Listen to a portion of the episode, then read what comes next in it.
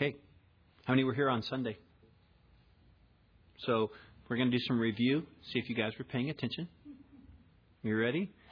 There are four places where John the Apostle, here in 1 John, reveals why he wrote, well, I should say, why the Holy Spirit wrote through him this book.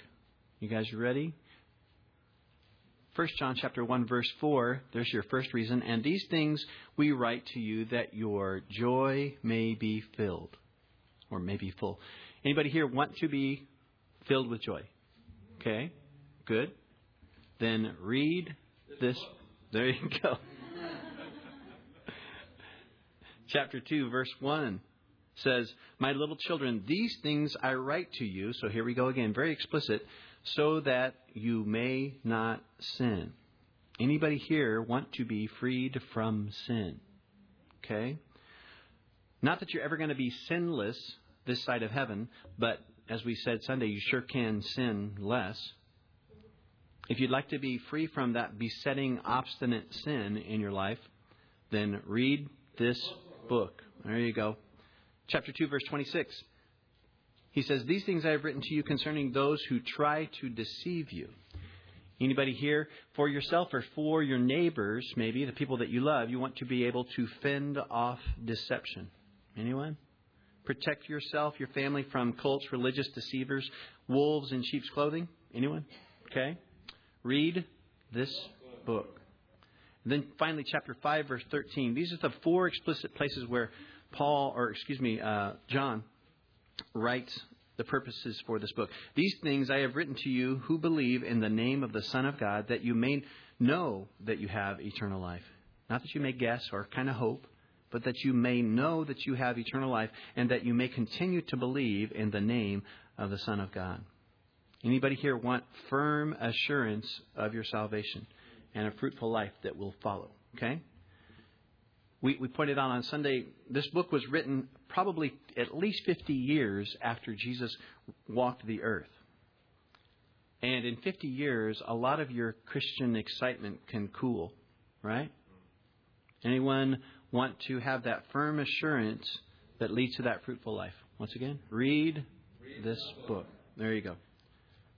So, and, and we also talked about the fact that you can read this book in 14 minutes.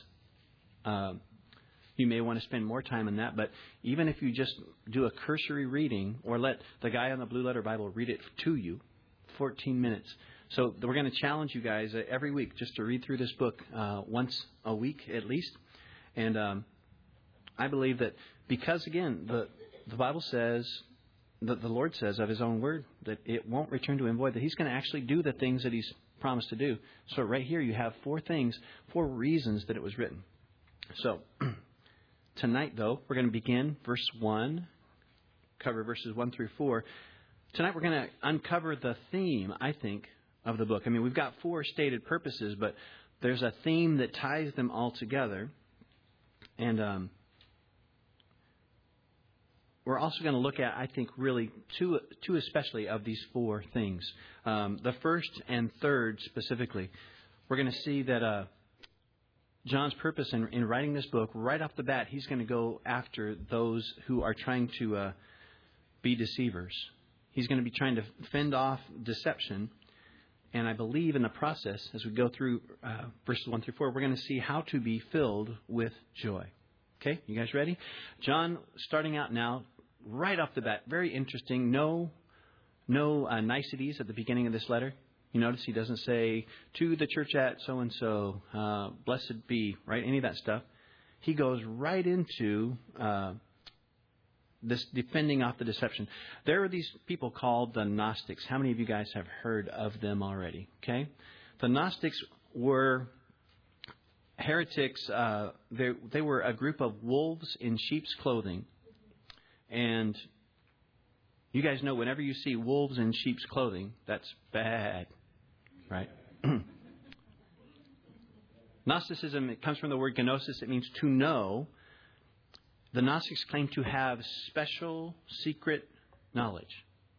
They would tell you, well, you know, you guys who just believe in the Bible, that's, that's fine and all, but we have special knowledge that you can't find in the Bible, and we can, uh, you know, when you grow up, you can be smart like us, the Gnostics. One of John's main purposes, again, chapter 2, verse 26, that we just looked at, is to fend off the deception specifically of these Gnostics. Now, let's get into the, what the Gnostics believe a little bit here. One of the things that the Gnostics believed was that all matter, anything that you could touch or feel or taste or any of that stuff, is evil. That was just what they believed. Anything that you could touch that belonged to this world is evil. So they reasoned then, well, Christ did not come in the flesh. I mean, he came, but he didn't come with a physical body that you could touch because if, if he did, that would be evil. So they would say, you know, we, we believe that Christ came just not in the flesh. Matter of fact, apparently the Gnostics even had these stories that they would circulate.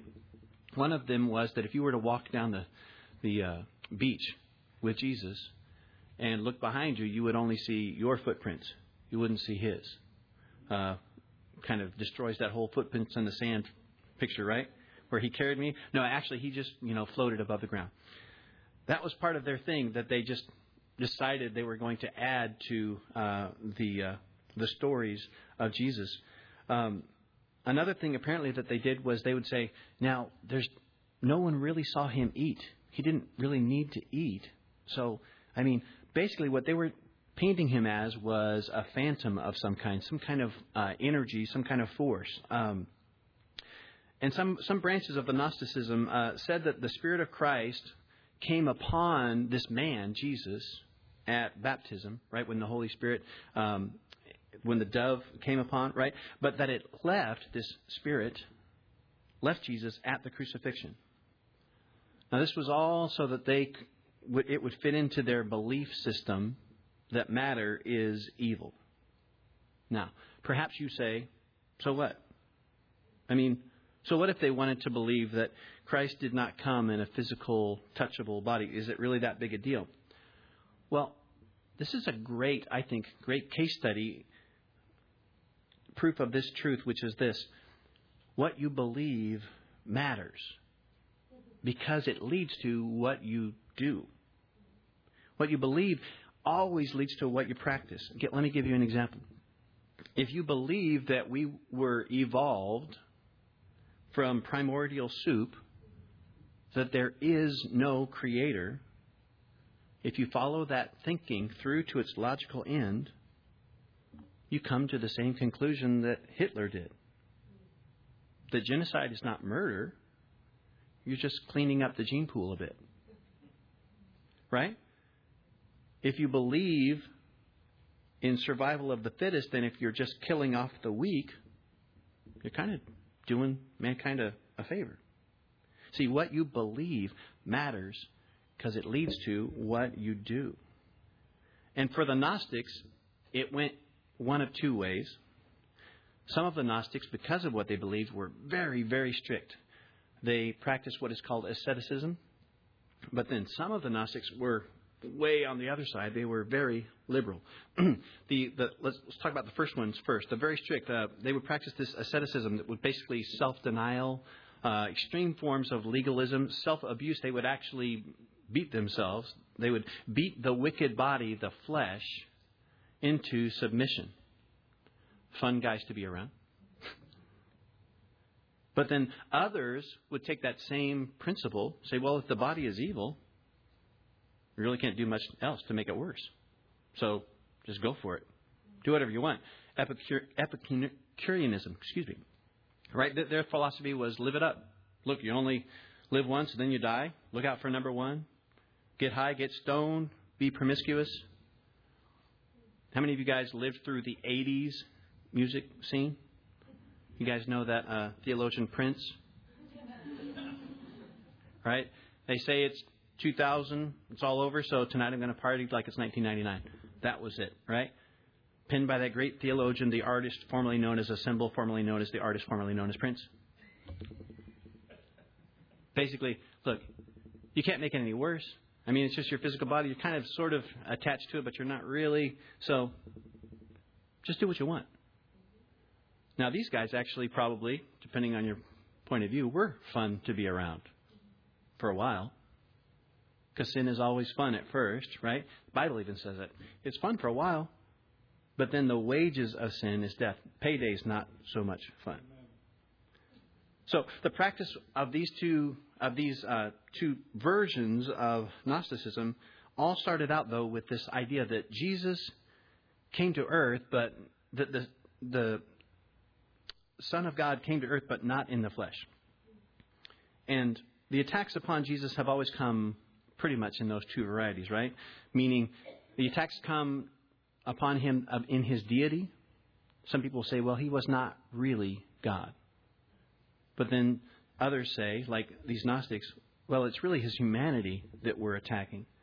That he was not really man. But the Bible teaches very, very clearly he was fully God and fully man. 100% God and at the same time, hard to get your head around, but 100% man. See, the Gnostics said, look, he was fully God, but not fully man. I mean, he was a spirit. He was a phantom. He wasn't, didn't really have a physical body. They said Jesus came to earth, but not in the flesh. Okay? In response to that heresy, John, the apostle here, chapter 1, verse 1, comes out swinging. Look at it. He's speaking of Jesus. We're going to see that. He says right off the bat, chapter 1, verse 1, that which was from the beginning, which we have heard, which we have seen with our eyes, which we have looked upon, and our hands have handled concerning the word of life, the life was manifested, and we have seen and bear witness and declare to you that eternal life which was with the Father and was manifested to us. That which we have seen and heard, we declare to you. You guys, what does a witness do? Witness does pretty much two things they see, they experience, right? And then they say. Um, have you guys noticed in these first couple of verses, the first few verses, how many witness type words are in here? Again, he doesn't he doesn't say we greet you that the churches in the diaspora or we, we greet you specifically any of that stuff. He goes right into it. He gets right to the saying, look, we saw him with our own eyes. We experienced this man. You guys want to participate tonight? Yay. This time, let's read it again, and I'm going to stop and I'm going to let you guys read all of the words or phrases that are witness type words. Okay? That, that show that Jesus came in the flesh. All right, here we go. Chapter 1, verse 1. When I stop, you guys just read the next word or, or phrase. That which was from the beginning, which we have, which we have with our own eyes, right?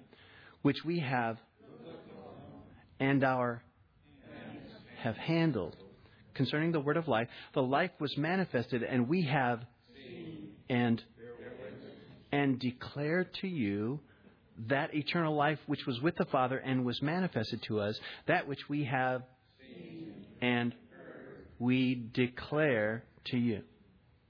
Okay, okay, John, I get it. It's ten times in three verses, you guys. Right off the box, do you hear his plea? He's saying, without any niceties right off the top saying, Look, I saw the guy. I was, with, I was one of 12 guys who lived night and day with him. We've heard him, we've seen him, we've studied him, our hands have handled him. We see this in these first three verses very plainly, I think. The fact that Jesus was a real historical figure who had a real physical body. Let's look at it. Verse 1 That which was from the beginning, which we have heard. That word is aku. It's where we, the place we get the word acoustics, meaning they heard it, heard him with their own ears. Then he says, We've seen with our eyes. That word is ophthalmos, same place we get ophthalmology. We've seen him with our own eyes. Then this is really interesting. He says, We've looked upon. That's theomai. It's the same place we get the word theater. What do you do when you walk into a theater? You sit and you stare and you study and you just soak it all in. Says, Look, we studied the guy. We feasted our eyes upon him. We watched, we, we watched every single thing he did.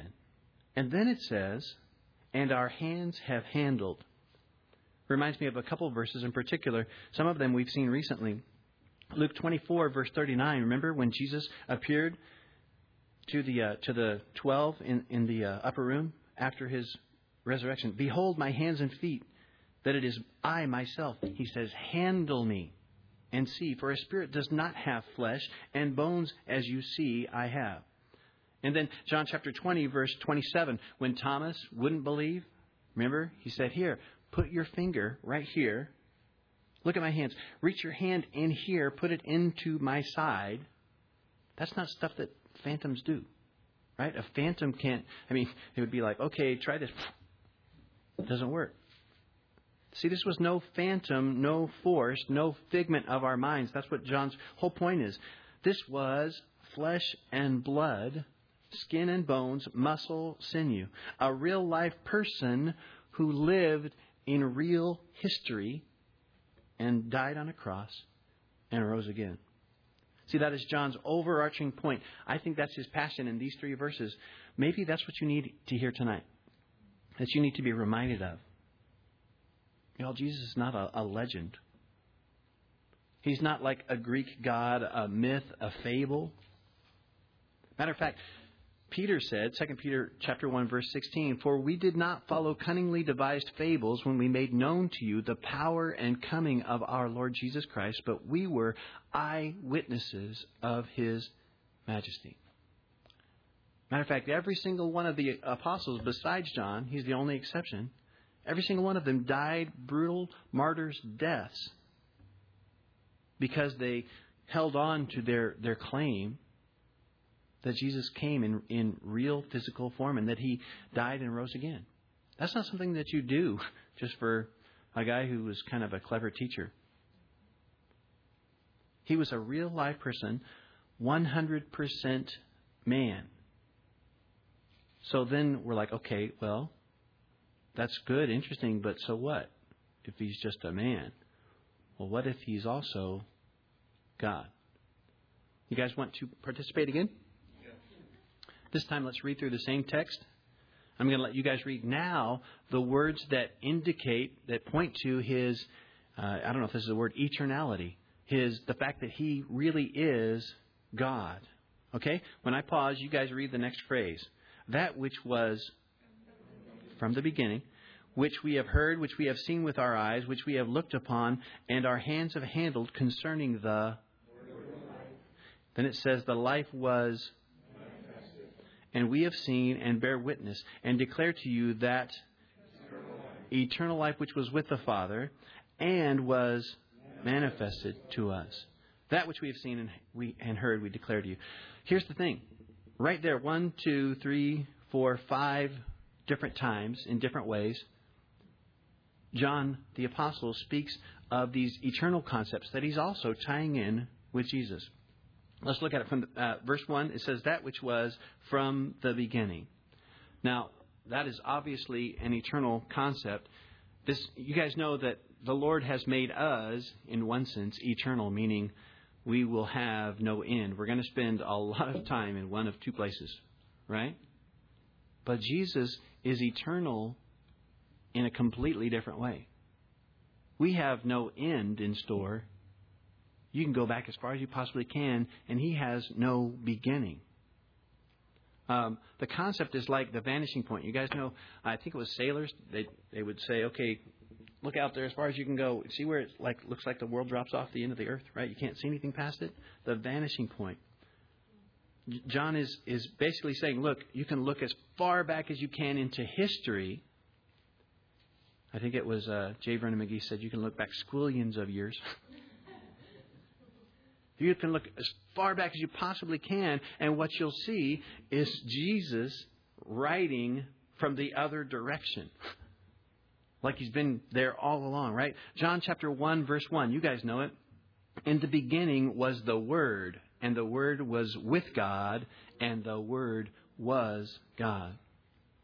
And I don't know if you guys know, but there's a really interesting verse of Micah chapter 5, verse 2. Listen to this prophecy. But you, Bethlehem Ephrathah, Though you are little among the thousands of Judah, yet out of you shall come forth to me the one to be ruler in Israel. Speaking of Jesus, then it says, whose going forth are from old, from everlasting.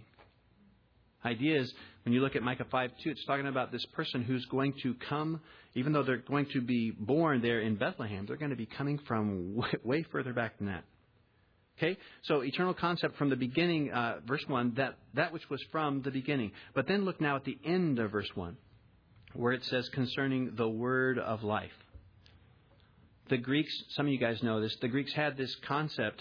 Um, I guess they weren't as foolish as we are. Um, nowadays, if you talk about the idea of intelligent design, that there's actually someone who planned it, planned it all, um, you're mocked. But back back in this day, the Greeks at least agreed that there was this thing, this force, not sure what to call it, but there's this thing that kind of keeps everything spinning. There's this God or force or whatever it might be that keeps everything in line, and they called that logos, the word. You hear, see what John is saying here at the end of verse 1. Look, I've met logos. The, the, if you want to call this force or whatever, I'm telling you, logos has a face and hands and a name, and it's Jesus. That which was from the beginning, which we have heard, which we have seen with our eyes, which we have looked upon, and our hands have handled concerning the word of life. Then it says, The life was manifested, and we have seen. Again, you guys know my favorite illustration manifested. Want to see it again? Yay. I love it because it always works. Okay? Manifest means to, to bring into view that which is already there. Say, okay, so let, let me illustrate. This Bible is manifest right now, right? But I put it down here, still exists. You just can't see it. Okay? Manifest, not manifest. Let's see it again. Manifest, not manifest. Okay? Look at verse 2 that life was manifested. You see what that's saying? He's not saying that that life came into being in Bethlehem. He's saying, look, this invisible thing that you guys call the Logos showed himself, manifested himself. That life was manifested, and we have seen and bear witness and declare to you, now look at this, that eternal life which was with the Father. What's that remind you of? Again, John chapter 1, verses 1 and 2. In the beginning was the Word, and the Word was with God, and the Word was God. He was in the beginning with God. See, John's saying the exact same thing that he was saying at the beginning of his gospel. He's talking about this eternal being that, as far back as you can possibly look, you can't see his beginning, but he's, he's coming toward you. He says, and then uh, at the uh, beginning uh, or at the end of chapter or verse 2. The life was manifested, and we have seen and bear witness and declare to you that eternal life which was with the Father and was manifested to us. There it is again. You guys want to see it again? No? Okay. So, put these things together. Jesus is, according to John the Apostle, an eyewitness. He is from the beginning. He's the Word of life, this Logos. When he appeared in Bethlehem, he was not created. No, he just manifested. And he is described as that eternal life which was with the Father. Those are pretty much God qualities. So think about now in verses 1 through 3 what you have. Verses 1 through 3, you have multiple words pointing to Jesus' deity and they are intermingled with John saying over and over again, almost in disbelief, like, We heard him. We saw him. We studied him. We handled God. It's amazing, really, when you start to put, put all that together. There is one, John says, when you look back to the vanishing point of history, comes from farther back than you can wrap your head around, and yet he came in a physical, fleshly body and John's probably still, 50 years later, pinching himself, going, We hung out with God in the flesh. We had fellowship with God. Now, John, why are you telling us all this? Well, we see it there in the rest of cha- uh, verse 3. That which we have seen and heard, we declare to you. Why? That you also may have fellowship with us. That word fellowship, you guys know it probably, koinonia.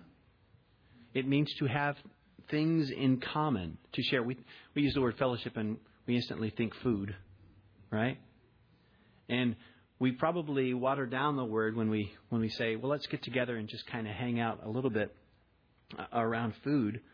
What it means is probably the best way to remind ourselves of that is Acts chapter two when it says the uh, the disciples had all things together. They experienced everything together. They shared their food, their the, the place they lived, all that stuff. Um, Joe Focht, the, the pastor in Calvary Chapel, Philadelphia, had a great thing that helps me get it. He said, a word that probably would describe this idea of koinonia. It's, it's really hard to define, but we know the application of it. Cahoots. cahoots. It's kind of hard to define. What's a cahoot? But we know the application of it, right? Which is to to be in, if you were to look at it negatively, in conspiracy with, to to to be in cahoots with each other and with Jesus. So John says, look, the reason I'm telling you this is that you can be in cahoots with us. Let me ask you this. Do you ever feel like, as you're reading through, a little bit jealous maybe of John or Peter or any of those guys? Do you ever feel like the apostles, they were in the ultimate exclusive club? Like, oh man, I, I wish I could have walked with, I could have heard, I could have seen, I could have studied, I could have handled Jesus. I wish I could have laughed with Jesus. Do you ever wish that you were born at that time and in that place and could somehow join the ultra elite club with Jesus? Do you see here in verse 3? John is inviting you to that club. The whole message here is you can, we can have a relationship with the real Jesus that's every bit as real as John's. And do you notice that where it says, uh, it says uh, the koinonia that we have, it says uh, we have it with each other, but it's based upon, as the end of verse 3, it's based upon our mutual relationship with the Father and, and the Son. Because see, the end of verse 3, it says, And truly our fellowship is with the Father and with His Son, Jesus Christ. Again, the, the fellowship that John's talking about here that gives joy, and that's where we're headed, by the way, next verse, is not based upon food or fun or friends, probably the best word you could think of is based upon family. The fellowship that he's talking about is the fact that you and I are both in the family of God. We can have koinonia because we both experience the same grace, forgiveness, the incredible benefits of a relationship with God. And he says in verse 4 And these things we write to you that your joy may be full. You guys remember from Sunday? The word full there, what's it mean? It's pleroo. It means filled to the brim.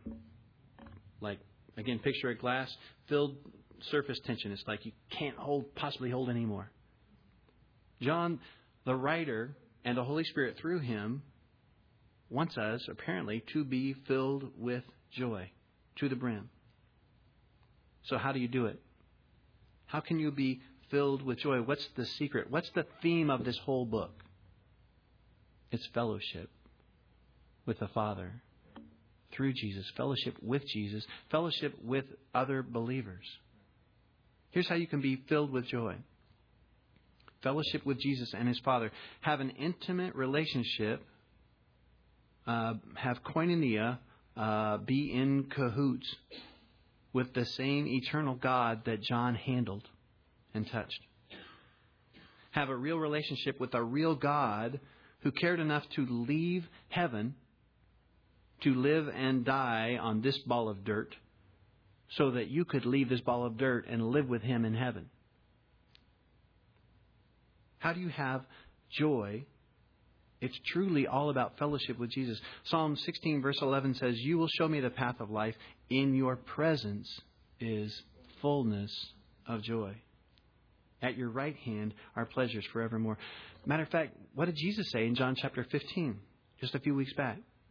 He says, Abide in me and I in you.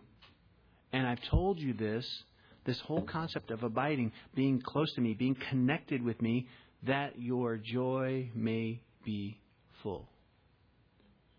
The whole trick about having joy, and if you weren't here on Sunday, there's a huge difference between happiness and joy. Happiness depends upon happenings, joy does not. Joy is steady because the relationship that He offers us is steady, right? He says, I'll never leave you nor forsake you.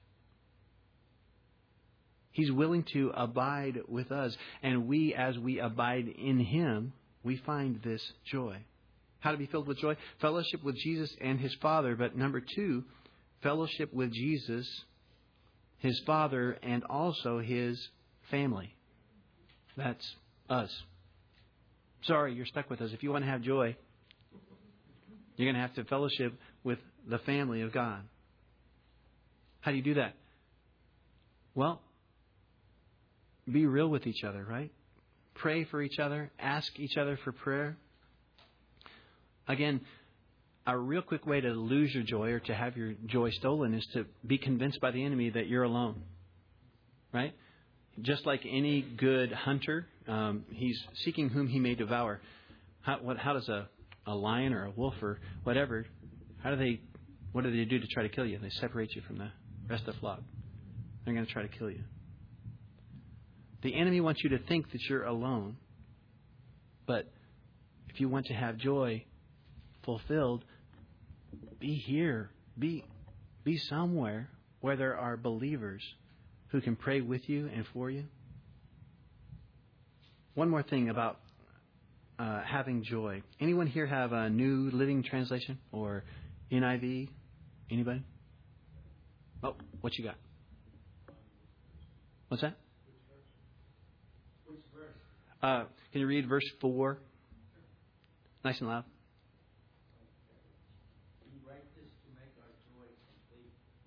Gotcha. Yeah. Notice that in, in uh, some of the translations, verse 4 reads, And these things we uh, share with you or write with you, that our joy may be full. Some of them say that your joy may be full. Some of them say that our joy. It's like, hmm, I wonder which it means. Well, it occurred to me it doesn't matter. because John wants us to know this so we can experience the same joy that he already has. Um, let me put it this way. If I if I find the coolest thing since sliced bread, and I'm excited, and I share it with you, both once you hear about it, both you and I are going to be excited, aren't we? We're both going to be filled with joy. So it seems to me John is either saying, "Look, I'm saying this that your joy might be full, or that my joy might be full," but either way, it's going to happen. What's what's my point? Well, when you're pondering on how to get filled with joy, Here's your things to think about. There's joy in a relationship with a real God. There's joy in the relationship with God's people. But here's what I'm thinking. If you, if you read his version of chapter of verse 4, don't forget that there's joy in bringing people into a relationship Amen. with a real living God. Could it be that John's saying, "Look, I'm telling you this because I can't I can't hold it anymore, and this is going to give me more joy as I share this wonderful information about this God who came to live and that I was able to touch and to handle." All right, you guys want to close with some more audience participation? Yes. Yay! Um, this might be a little tricky. This is the, most, the trickiest I've ever, we've ever done it. All right, let's say. Um, which one of you guys wants, which, which half of you wants to uh, read the physical, historical attributes of Jesus? My left half. All right. Over here, you guys are going to read the, the physical, historical parts, okay, that we find in these verses. Over here, you guys are going to read the eternal God kind of words, okay? And it's going to be tricky because I'm going to just stop and see which one of you guys are paying attention. Here we go. That which was which we have, which we have, seen with our eyes, which we have, and are concerning the the life was and we have and and declare to you sorry that which was with the father and was to us. Okay? I don't know. That that that didn't work so good. What i figured we'd have is read a word read a few words or vice versa right? Read a word read a few words right? Again this constant intermingling where John is basically saying, look, there's a person who rode in from beyond the vanishing point, eternity past. The Word of life, the Logos, He was manifested, and that eternal life that was in the Father. And yet, it's amazing to me, he says, we have seen Him with our own eyes. We've heard Him with our own ears. We have touched Him all of these things. He says, We've studied him. I wonder sometimes if John, you know, as they were sitting around the campfire, Jesus was sleeping. He's like studying him. It's like, This is God. And why did he share this with us? Verse 3 That which we have seen and heard, we declare to you, that you also may have that same fellowship with us. And truly, our fellowship is with the Father and with His Son, Jesus Christ. And these things we write to you, that your joy may be full. What this means, guys, is that no matter if your car dies on you on the way home and you get soaking wet, that you don't have to have your happiness, your you don't have to have your apple cart upset. That the joy that he promises you is right here because of the relationship that we have amazingly, that we have this wonderful relationship available to us from the living God. Let's pray. Lord, we love you. We thank you for your mercy and your goodness. Thank you for this privilege. I don't know if I'm if I've been able to express it. This wonderful privilege that we really do have. That you are a living God. That you humbled yourself, Lord. You became a man. That's quite a step down for our sakes. You made yourself vulnerable. You made yourself available that we could have this wonderful relationship with you. Lord, forgive us for all the times that we take it for granted. Help us, Lord, to apply your word now the way that you'd like us to tonight. We love you. We thank you in Jesus' name. Amen.